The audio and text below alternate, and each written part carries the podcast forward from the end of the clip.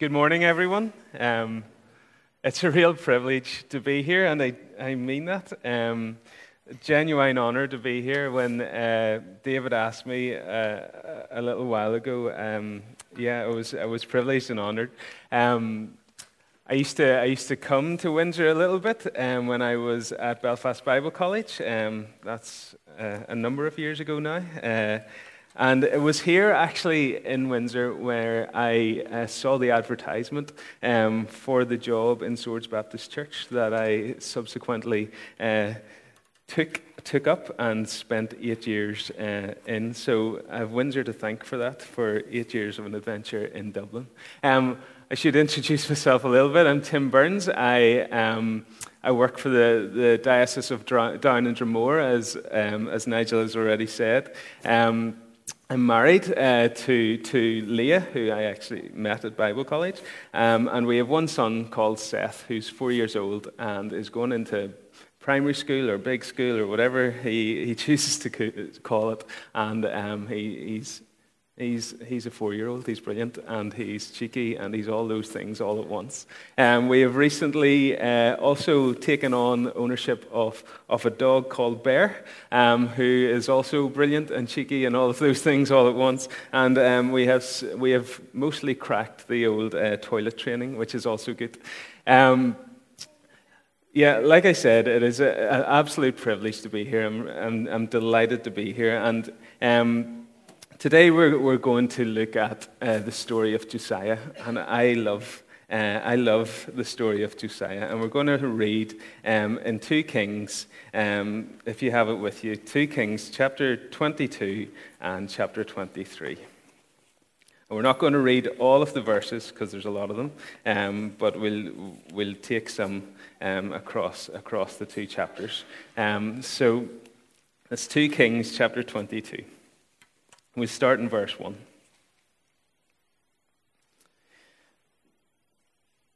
Josiah was eight years old when he began to reign, and he reigned 31 years in Jerusalem.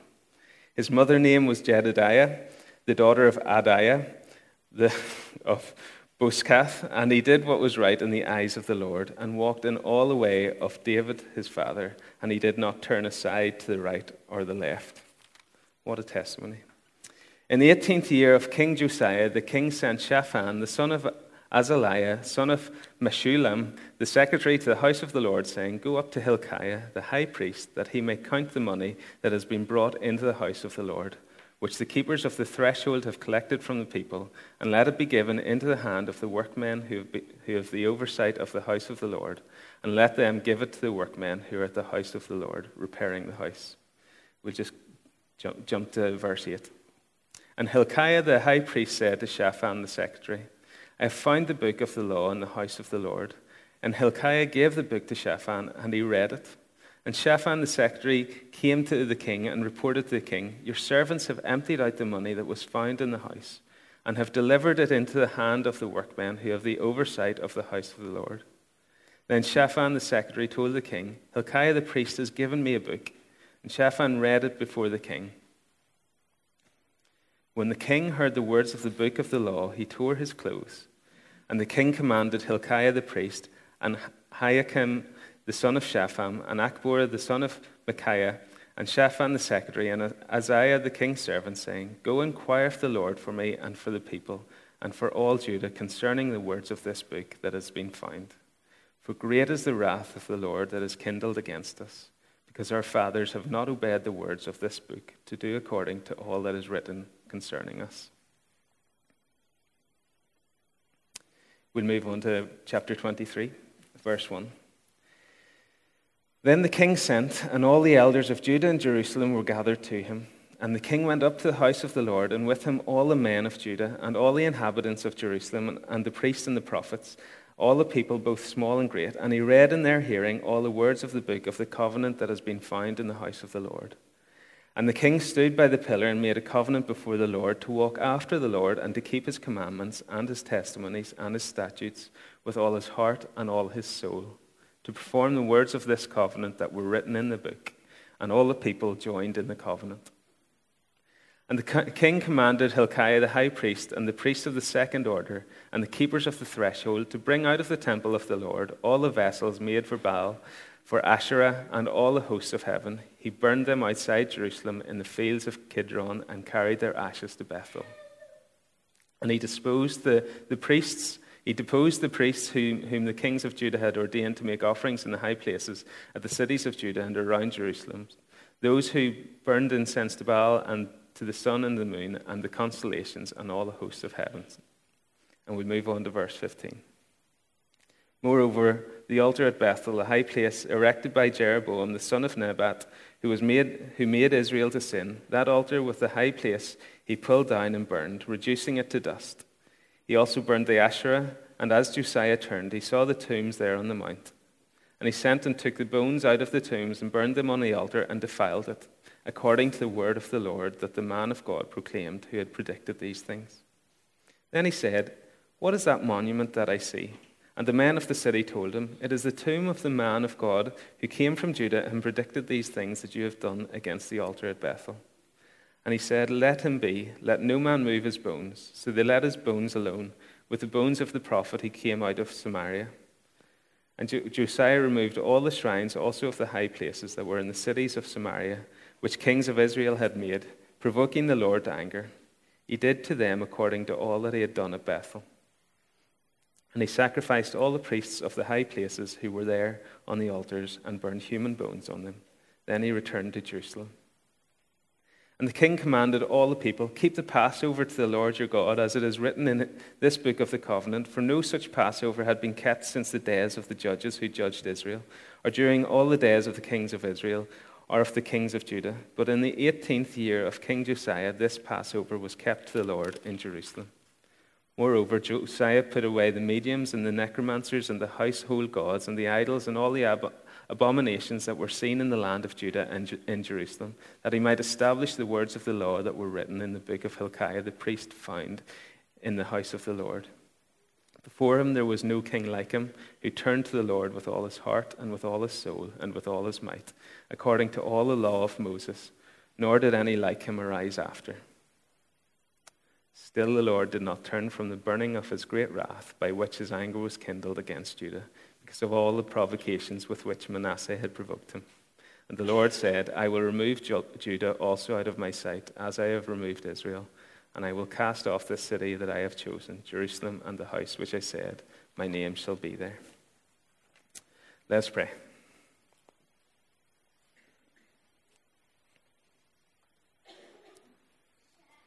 Lord, we just thank you. Thank you for, for, for your word to us. Thank you for the story of Josiah. Lord, thank you for um, thank you that your word is not empty, that you, um, you speak to us through it, that it, it reveals your heart to us. God, just as we, as, we, as we engage with you through this, Lord, I pray that you would speak to our hearts and our minds and our souls. Amen. I love the story of Josiah. I genuinely, really do. It's, it's brilliant. Um, and just, uh, just as a little bit of, of summing up, um, I've decided to play the video, if that's okay. Um, I'm just going to show a little video uh, on the story of Josiah. Um, it, uh, move through the, um, the, the American Josiah. accent if you can. This is Josiah. Josiah became king of Israel when he was only eight years old. Yep. Now the country of Israel had a very long line of kings who did many bad things, including Josiah's father and grandfather. These kings did not follow after God, and they ignored his commandments and his law. But when Josiah became king, he did what God wanted him to and followed the example of King David. Yeah! 18 years after Josiah became king, he sent one of his court secretary, Shaphan, to God's temple. Thank you. Many of the kings before Josiah did not take good care of God's house, so it was in need of repair. Hmm. While they're in the temple, Hilkiah, the high priest, said to Shaphan, Hey! I have found the book of the law in the Lord's temple. So Shaphan took the scroll back to King Josiah and read it to him. When Josiah heard what was in the book, he was greatly upset oh no! because the people of Israel were not doing the things that God asked him to do, and Josiah knew that God must be angry with Israel for not obeying his commandments. Josiah gathered together all the people of Israel to the temple And read the entire book of the covenant to them. That very day, Josiah and all the people promised that they would obey all of what God commanded with all their hearts and souls. Josiah went on to help Israel become a people fully committed to God. He tore down all the other temples and the idols that they had set up. He got rid of all the people who were doing bad things all throughout Israel. And he did all that was commanded in God's book. Never before had there been a king like Josiah who turned to the Lord with all his heart and soul and strength, obeying all the laws of Moses. And there has never been a king like him since.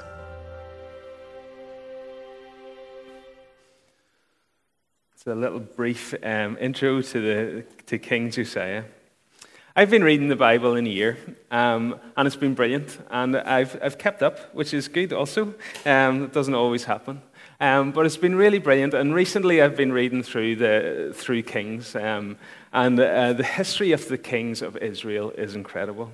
Uh, we start with Saul, um, who's appointed king uh, by God, and he's just uh, really an insecure egomaniac.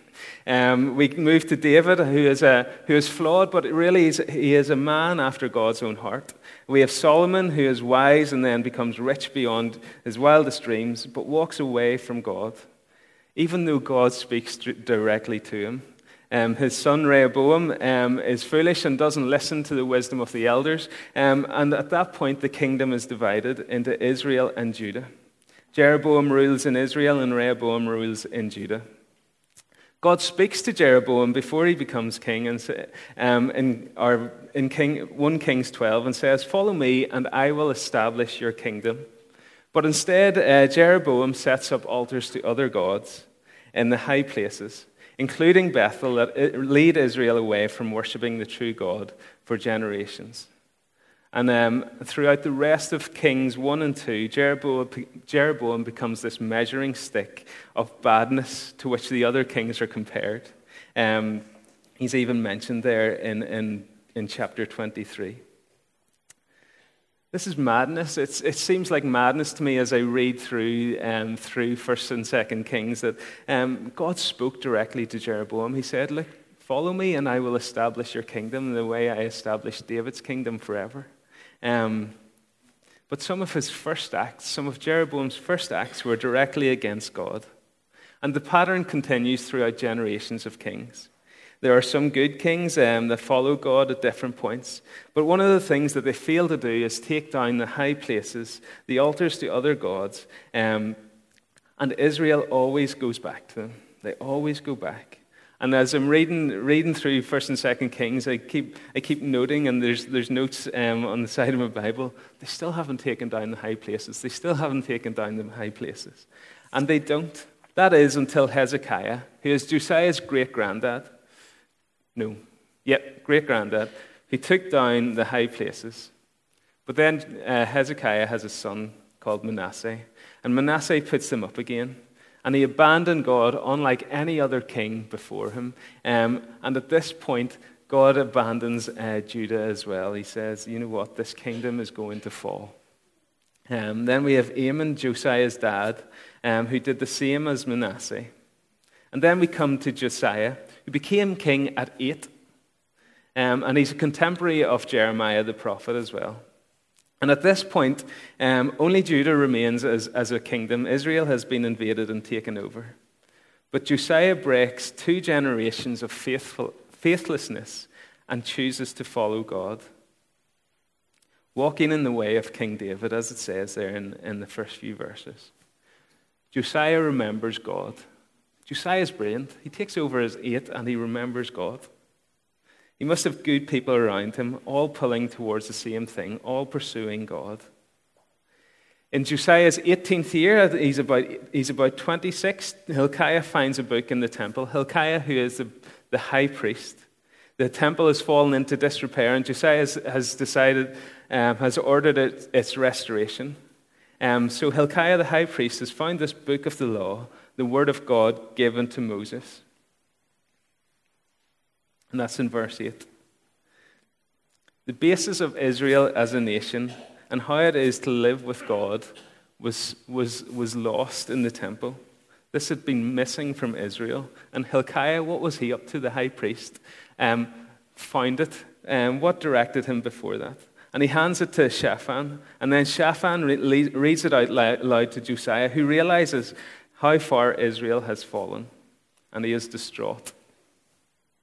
He tears his clothes and realizes the depth of God's anger towards Israel. We didn't read that bit, but it's in verse 14 uh, to 20 of chapter 22. You figure that, that Josiah has maybe been splashing around for the last 18 years a little bit as he's ruled in, in, in, in Judah, trying to figure out God's will. Um, the priests may have offered guidance and the prophets may have offered guidance, but they did not have the law. They did not have the full picture of, of what it meant to follow God. But when Josiah is reminded of the law, he is distraught. He knows that God is real and true, and he catches a glimpse of God's heart, and he now has direction. So when Josiah remembers God, he finds direction. And that's, it's the same for us. It's when we, when we truly engage with God individually and, collection, and collectively, when we remember Him, that we find direction. As, as myself and as people generally, I think we, we spend a lot of time trying to make life work. I know I do in, in lots of different ways. But the place where life stops being about making it work or about being me and its true value is when we gain a, an eternal perspective and recognize that value and worth and purpose come through God alone.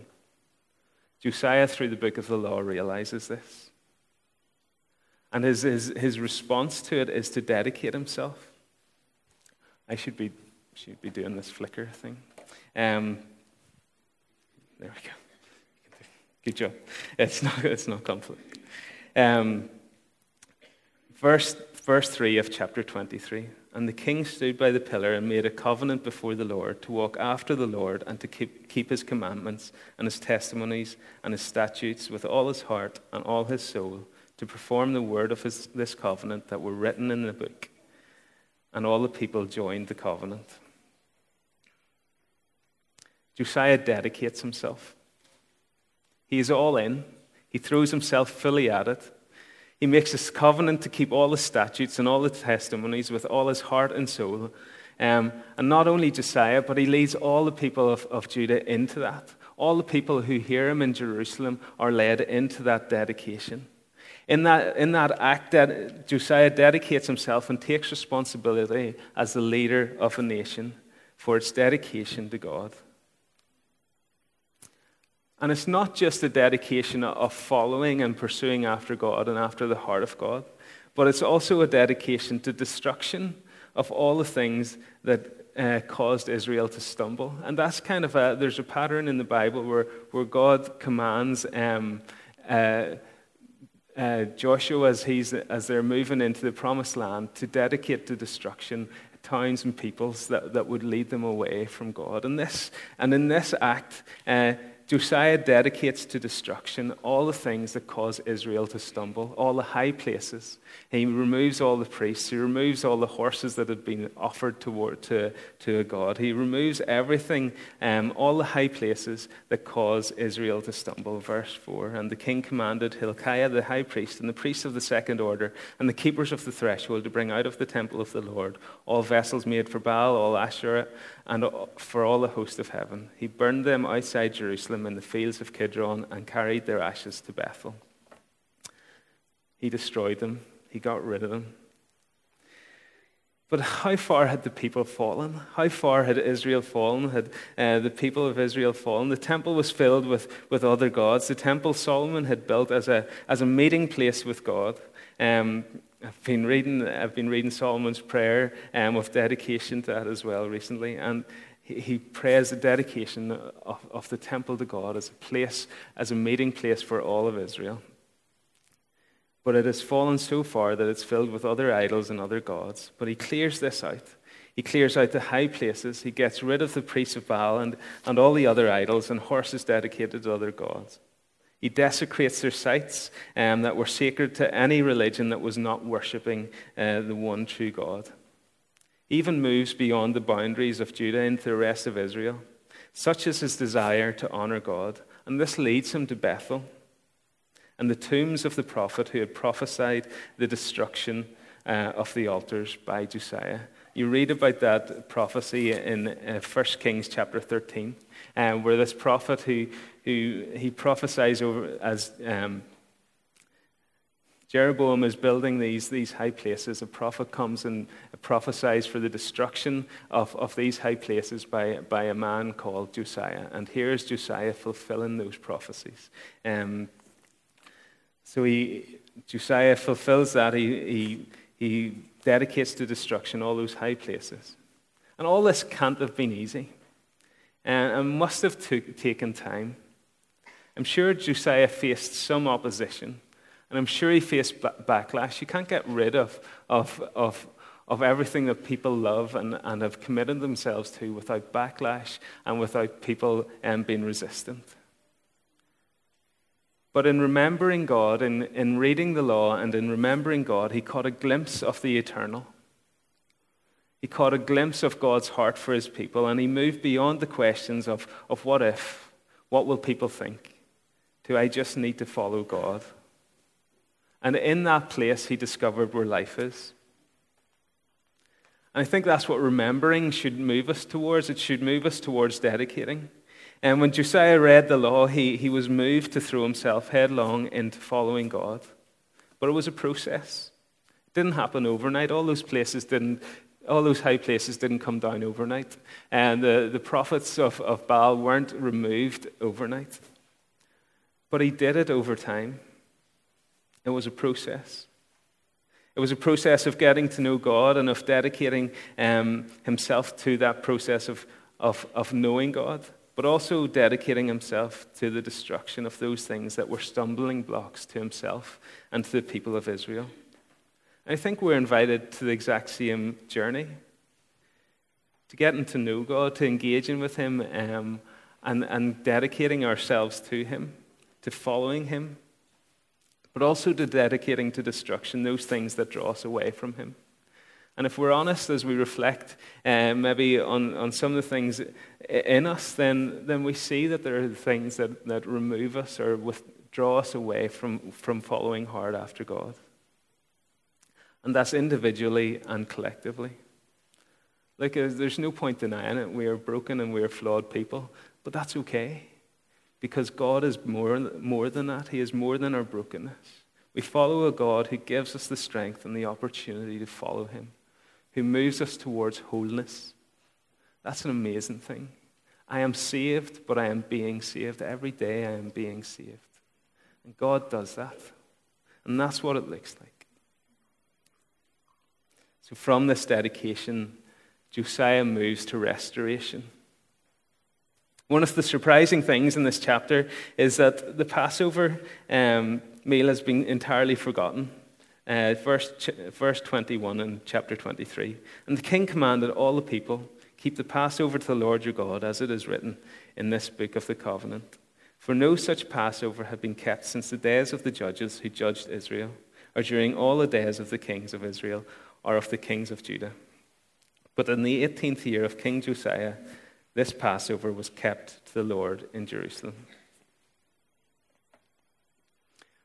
the defining moment in the history of a nation, a moment um, that God commanded in Exodus chapter 12 to be remembered for generations, has been let slip. The Passover meal, this remembering of, of the greatness of God, of how God rescued a nation, how God created a nation, um, has been let slip Not since the judges has it been observed. Not even David or Solomon, during, during the peacetime that he enjoyed, celebrated the Passover. That's incredible. That's some memory lapse right there. It's an indictment on how far Israel has fallen from the God who formed them as a nation. But Josiah re- restores it. And this speaks to a larger restoration. Um, one that Jeremiah in chapter 22 um, of Jeremiah chapter 22 um, mentions. Let me just bring that up.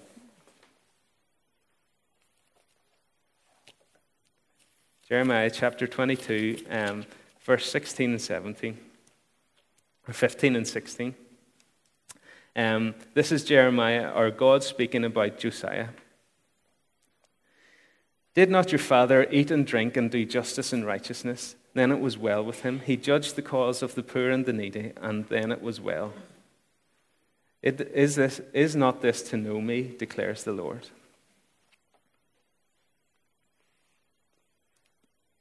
God commends Josiah. It speaks of a, this commendation speaks of a, of a people restored, of Israel restored as a place of justice and righteousness where the needy are cared for, where the poor are taken care of. It also it doesn't speak of just a, a physical transformation either. It speaks of a, a heart and soul transformation. It speaks of a restoration of, of Israel as a, as a beacon of hope to a world in desperate need.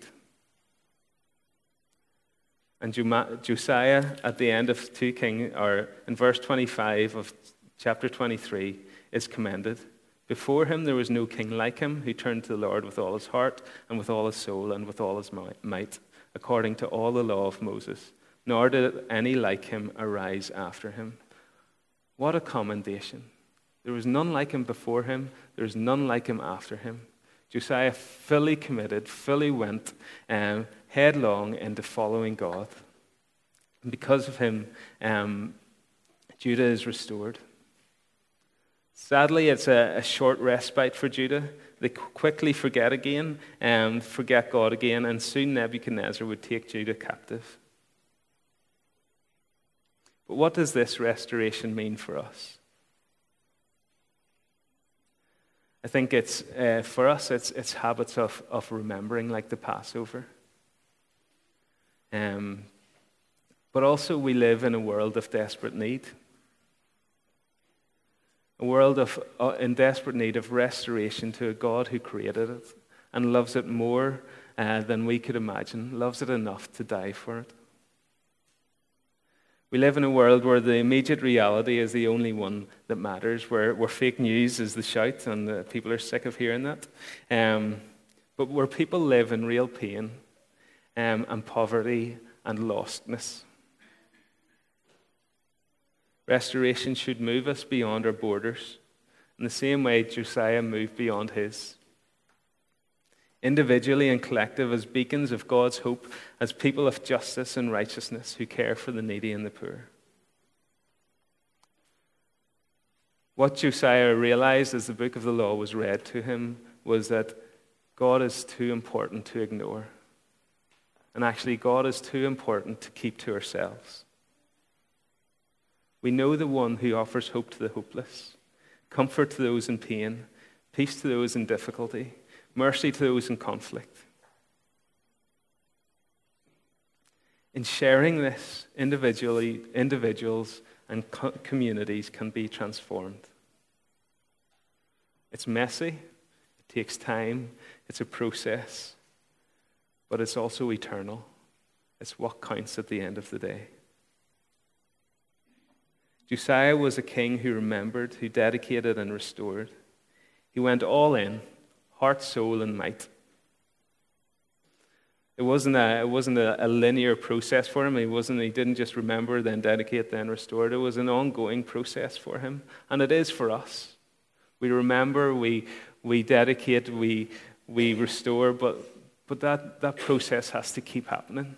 That's what it looks like to live with God. And God keeps moving that process in us. And that's amazing. God do- loves us enough uh, to not leave us where we're at which is incredible.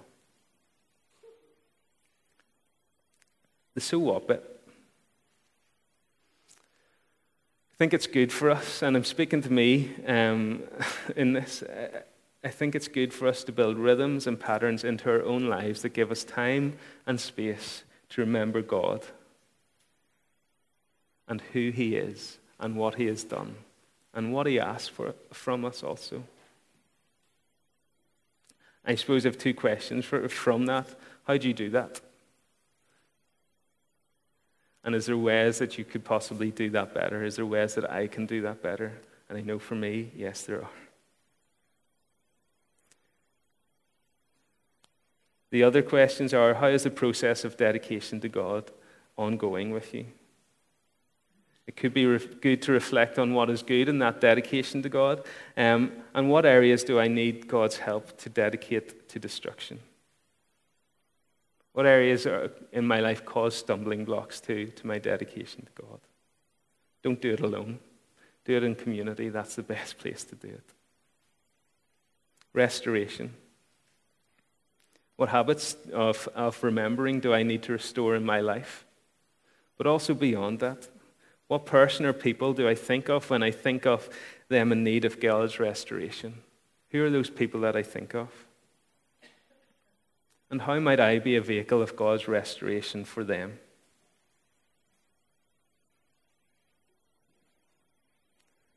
And then collectively, what does it look like for us as a community, as a family, to be truly restorative in the community and communities we inhabit?